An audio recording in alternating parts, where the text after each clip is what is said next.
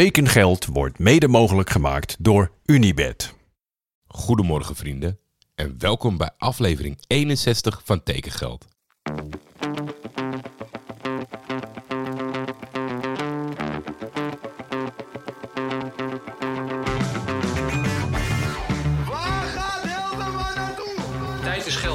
Veel geld in voetbal is bijna een garantie voor succes.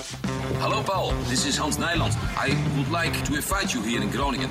In de zomer gaat Van de Beek naar Gaat van de Madrid. week gewoon naar Real Madrid. Manchester United hoeft niet meer te bellen. Die hoeven niet te bellen. Nee, nee.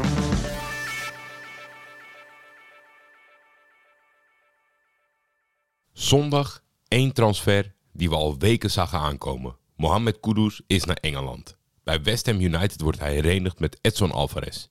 Daarom gaan we vandaag weer zoals altijd voor de vragen. Let's go.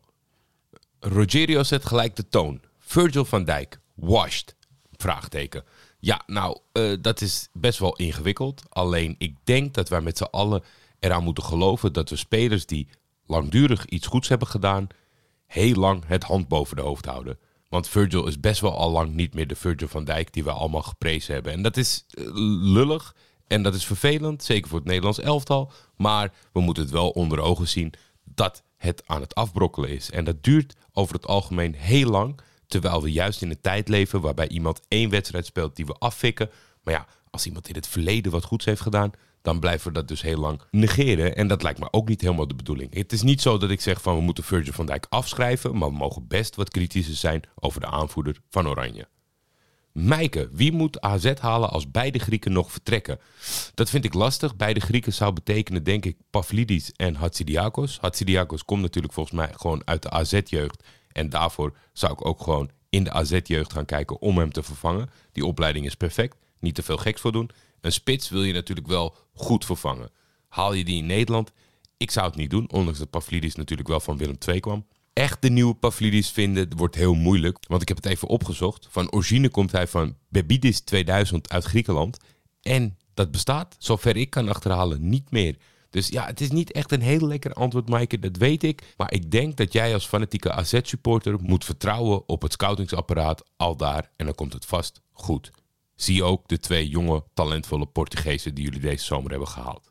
Richard Lynch, gaan jullie met ESPN weer een transfer deadline show doen? Of kan dat niet nu de voetbalkantine op vrijdag valt? Interessante vraag. Het complete programma van de vrijdag op ESPN zit natuurlijk een klein beetje in de weg. Maar ik zou wel op die vrijdag inschakelen als ik jullie was. Om het een en ander mee te krijgen van de meest recente transfers vlak voor het sluiten van de deadline. Stijn, komt er een ouderwetse FC Utrecht paniek aankoop in de komende dagen? En is Jordi Zuidam een fraudeur? Nou, dat laatste, daar ga ik mijn handen niet aan branden. Want voor je het weet word ik, eh, ja, moet ik dingen gaan rectificeren. En heb ik een eh, team advocaten op mijn dak. Dat wil ik allemaal niet. Dus ik zie geen aanleiding of ik heb geen bewijs om, dat, eh, om, om daarop in te gaan.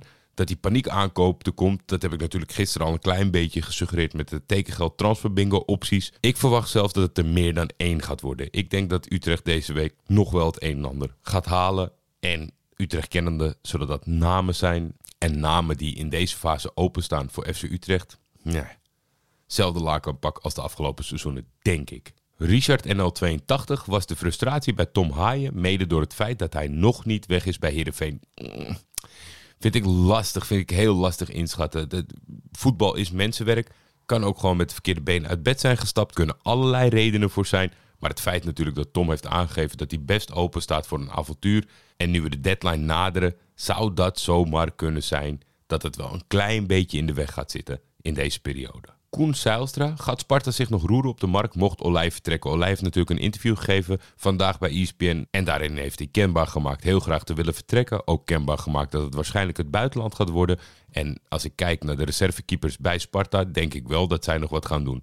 En dan kan het zomaar eens zijn dat het rehabilitatiecentrum van Nederland, RKC, in de problemen komt. Anderzijds hoop ik natuurlijk wel dat RKC een soort van schaduwlijst heeft, omdat Etienne Fase natuurlijk er goed op staat. Ik denk dat Sparta bij Etienne gaat uitkomen, of in ieder geval een poging gaat wagen. En dan is voor mij de grote vraag, waar kan RKC nog aankloppen? Als jij een idee hebt, laat het me weten. Rick Dorgelo, hoe lang verwacht jij nog dat het gaat duren voor de Nederlandse voetbalpyramide volledig open gaat? Ik verwacht zelf dat het pas gaat gebeuren in het jaar dat RBC Tweede Divisie gaat spelen. RBC in de Tweede Divisie en een open piramide, dat zou fantastisch nieuws zijn. Onder andere voor Erik Konings. Ik heb niet het idee dat er iets gaande is met betrekking tot het openen van de voetbalpyramide. Ik zou er zelf heel graag voorstander van zijn. Maar ondanks alle mooie praatjes weten we ook gewoon dat de realiteit is dat veel amateurclubs er niet op zitten te wachten, helaas. Ik denk dat geen één voetballiefhebber tegenstander is van een potentieel mirakel van een kleine club die zich helemaal opknokt tot aan het profvoetbal. En dat het misschien ook nog wel positieve gevolgen kan hebben, in ieder geval voetbal inhoudelijk voor de KKD, op het moment dat die clubs die daar altijd een beetje onderaan bungelen, weten dat het ook een keer echte gevolgen kan hebben. Dus wat dat betreft, ik, ik ben voorstander van het opengooien, maar daar hebben we toch echt medewerking nodig. Maar daar hebben we toch echt medewerking voor nodig van de amateurclubs. Paul, zouden Nederlandse clubs in het huidige financiële voetballandschap kans maken op de winst van de Champions League als de buitenlandersregel maximaal 3 invoert? Ik denk eerlijk gezegd, Paul, dat dat niet zo heel veel invloed, positieve invloed zou hebben voor Nederland. Omdat natuurlijk het proberen gelijk te trekken, elke stap die richting in, zou het een en ander moeten bevorderen. Alleen, we hebben buiten Nederland een aantal andere competities, buiten de Engelse en de Spaanse, die dienen als vierde clubs voor de grootste competities. Dus op het moment denk ik dat je bijvoorbeeld een maximale buitenlandersregel invoert van drie, dan zou het zomaar eens kunnen zijn dat uh, competities waarbij nog veel nationale spelers in die competitie zitten, denk aan een Frankrijk, denk aan een Italië, dat zij juist die boost krijgen de juiste richting op. Ik, ik denk dat Nederland daar niet super veel profijt bij zou hebben. Eh, Elk beetje helpt en Engelse ploegen zouden echt een soort van rampperiode tegemoet gaan.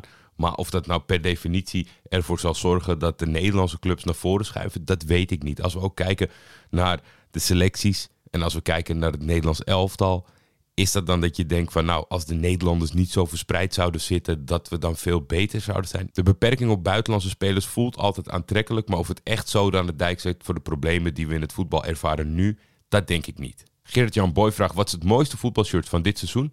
Degene die ik heb gezien en volgens mij in bestelling staat, is die van Palermo thuis. Zoek hem op, fantastisch shirt. Ivo Nieborg. Groningen heeft zoveel veldspelers dat ze twee bussen kunnen vullen. Vandaag ook weer meerdere selectieleden op de tribune. Welke vijf spelers zou jij sowieso nog tussen aanhalingstekens dumpen voor het sluiten van de markt? Ik heb even door de selectie van Groningen heen gescrolld. En ja, degene die een beetje geld kunnen opleveren wil je niet kwijt. Degene die niks opleveren, who cares dan in dat geval?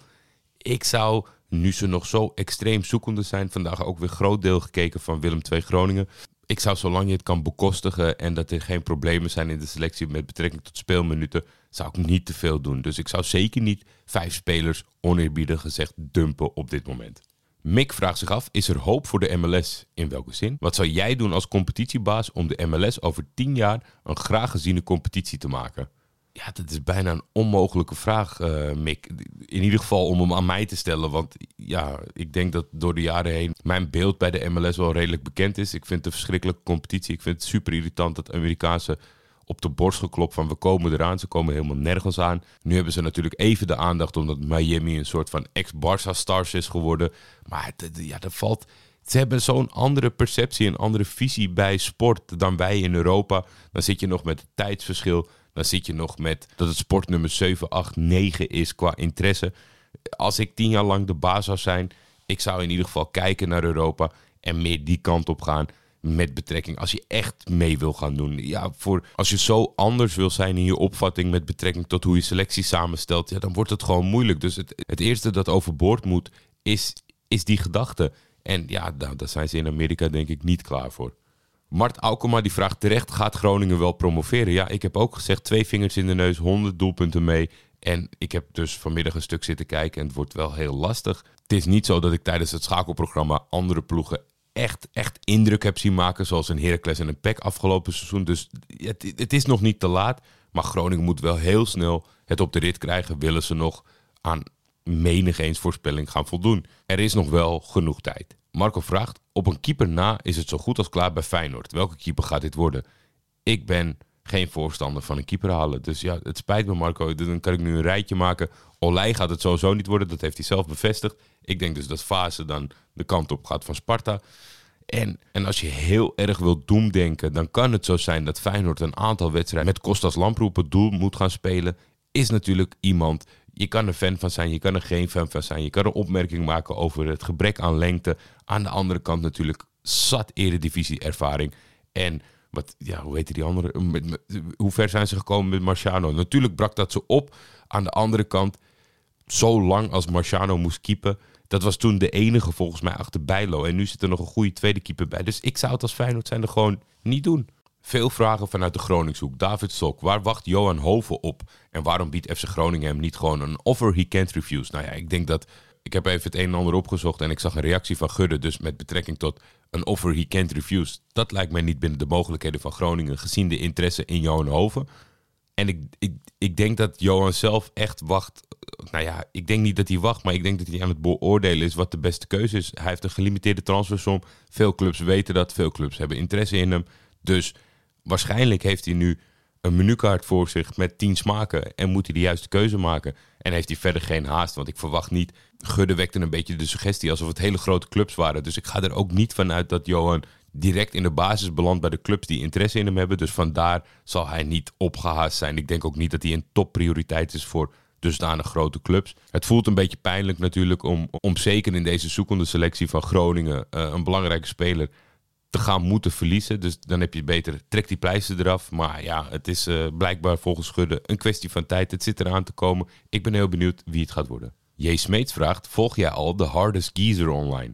Al hardlopend onderweg door geheel Afrika. En welke les kunnen voetballers trekken uit deze volhardende dagelijkse ultramarathon hardloper? Ik ken de Hardest Geezer niet. Ik volg het niet. Maar het is dus iemand die extreme marathons keihard loopt door Afrika. En dat zal ja, een beetje YouTuberig, vloggerig zijn. Het, het, het enige wat ik eruit kan halen is een beetje iets suggestiefs. En dan moet je niet te persoonlijk aangevallen voelen, smeet. Maar het is meer van...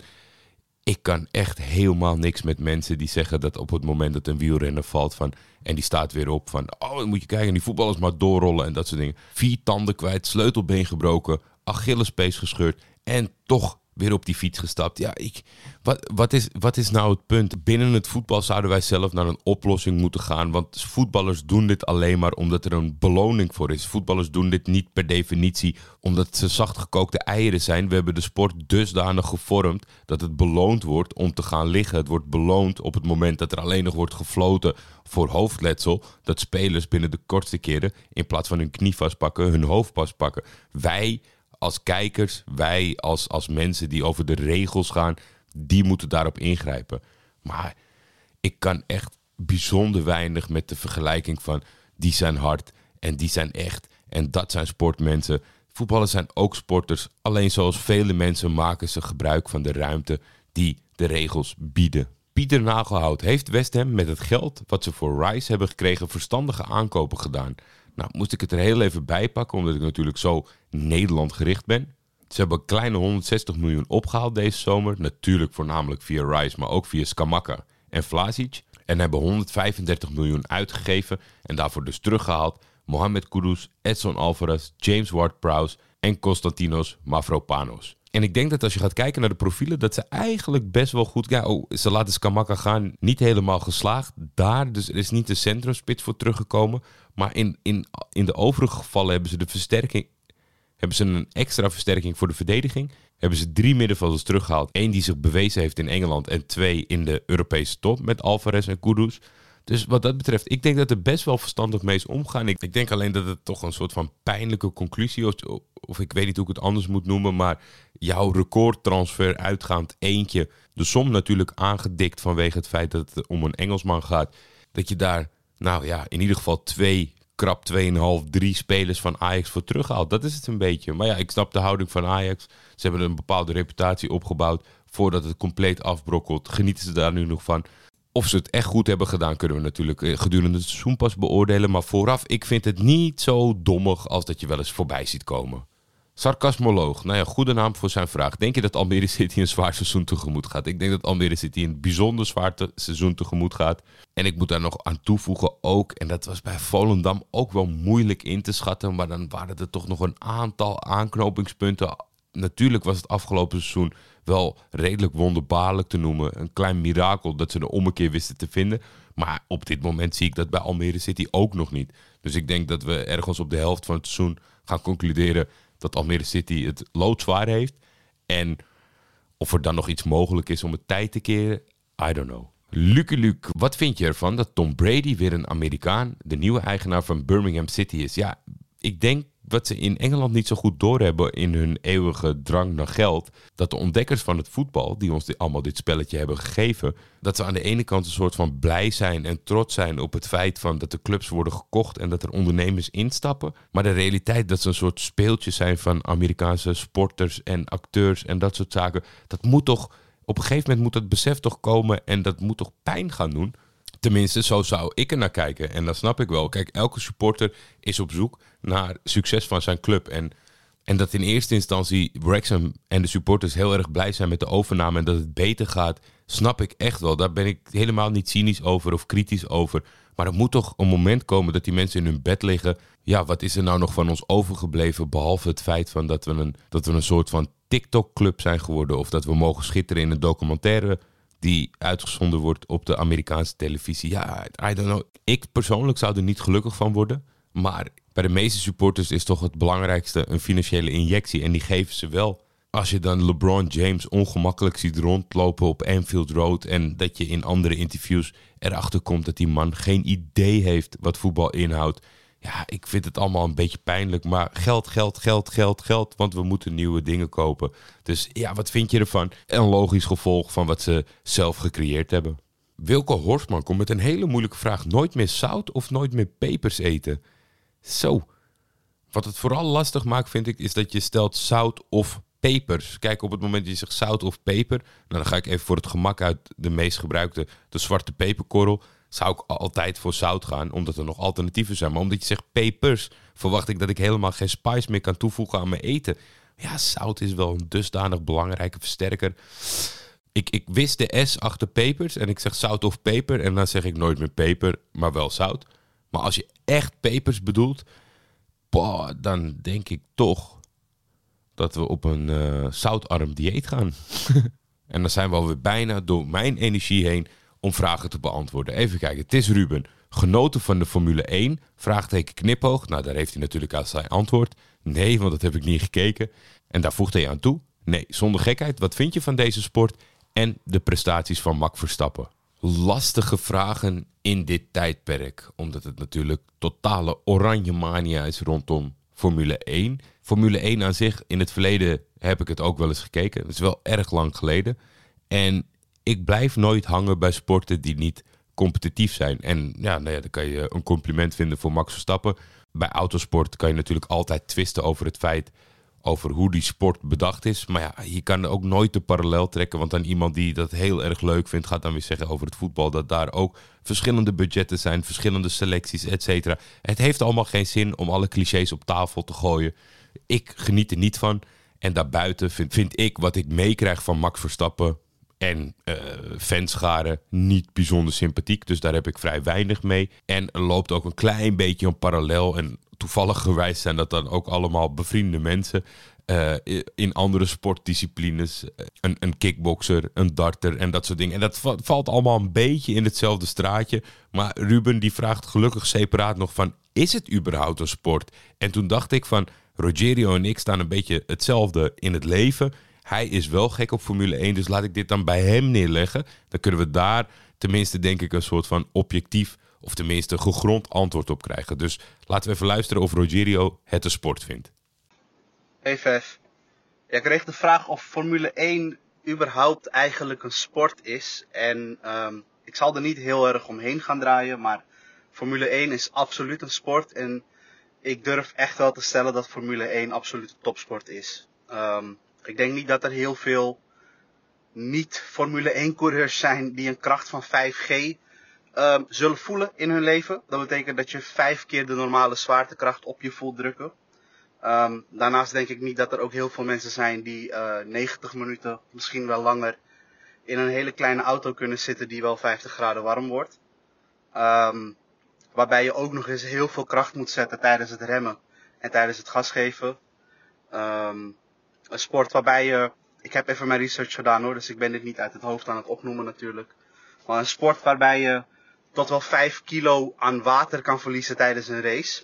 En je hebt nou eenmaal niet 5 kilo of 5 liter aan water bij je als coureur, want hoe minder gewicht, hoe sneller je bent natuurlijk. Um, En tegelijkertijd moet je in fracties van secondes kunnen reageren. Ik weet niet of ehm, jouw luisteraars of jij zelf wel eens van die video's hebt gezien. Waarbij je de reactietijd van zo'n Formule 1 coureur ziet. Maar dat is eh, bijzonder indrukwekkend en echt wel iets waarvoor je complete focus en concentratie moet hebben. Dus ik denk dat elke discipline waarbij jij je compleet moet afsluiten van alles, waarbij je fysieke topfitheid ehm, moet aantreden, ehm, je tot je limiet gepusht wordt, ehm, ja, dat mag je toch wel als sport beschouwen, denk ik. Ja, en ik wil daar eigenlijk niet te veel aan toevoegen. Ik ben niet, het, ik ben niet het publiek, ik ben niet degene aan wie je dit moet vragen. Ik heb er niks mee. Op mijn tijdlijn zie je het nooit. Ik vind dat het een heleboel vervelende mensen met zich heeft meegebracht. Maar doe lekker wat jullie moeten doen. Nou, dat laatste wil ik even op terugkomen, want het is dus eigenlijk niet zo. Dat, dat zeg ik van doe wat je moet doen. Maar dat moet dus eigenlijk in vele gevallen niet. Want we hebben dus al zo'n verziekt klimaat. Dat eh, vlak voor deze uitzending zat ik op Instagram te kijken. En daar kwam op een story voorbij. Vrouwelijke F1-fans profiteren van wisselvallig weer in Zandvoort. Er wordt minder gezopen en alles is ingepakt. Nou ja, complimenten voor de mannelijke aanhang van deze sport. Dat ze minder rapey zijn omdat het lekker regent. Tot slot Nikos Amsterdam. Vorig jaar was er na het einde van tekengeld met hekkensluiters in ieder geval een wekelijks vangnet voor ons. Hoe is dat dit jaar geregeld? Laat je ons in het zwarte gat vallen. Op moment van opnemen, Nikos, ziet het er wel uit dat zowel jij als ik in dat zwarte gat gaan belanden. Maar trouwe luisteraars, kijkers, volgers vanaf het eerste uur, die weten natuurlijk dat het nooit te voorspellen valt. Er komt geen comeback van hekkensluiters, dat kan ik garanderen. Ik heb geen actieve plannen voor het moment dat de markt sluit om iets te gaan doen. Maar ja, hoe lang kan ik stilzitten? We weten het niet. Het is, het, daarom heb ik gisteren natuurlijk een klein beetje een, een voorzet gegeven van bereid je voor dat we de laatste week ingaan op dit moment. Ook wel eens lopen hardop filosoferen om gewoon lekker door te gaan. Zij het over transfers, over andere dingen. Gewoon leuke korte dagelijkse afleveringen tijdens een lopend seizoen. Maar dat voelt dan wel na het uitspreken gelijk heel heftig om uh, 300 zoveel dagen per jaar achter die microfoon te kruipen. Voor mezelf en voor jullie. Dus op dit moment ziet het er wel zo naar uit. Maar ook dat aanstaande zwarte gat trotseren we wel gezamenlijk. Komt goed. Geen internationaal roundup. Morgen horen we van Bruce wie Kudus allemaal goed hadden. Maar voor nu de nieuwe tekengeld transfer bingo optie. Sergio Ramos wil nog zeker 2-3 jaar voetballen, maar lijkt niet open te staan voor Saudi-Arabië. Welke club gaat het worden voor een van de beste centrale verdedigers van onze tijd? Ik ben benieuwd. Tekengeld is een Schietvogeltje Media Original en wordt dit seizoen in samenwerking met FC Afkikker gemaakt. De intro's van Jacco den Hertog. Voor commerciële vragen kun je altijd mailen naar schietvogeltjemedia.gmail.com of contact opnemen met FC Afkikker.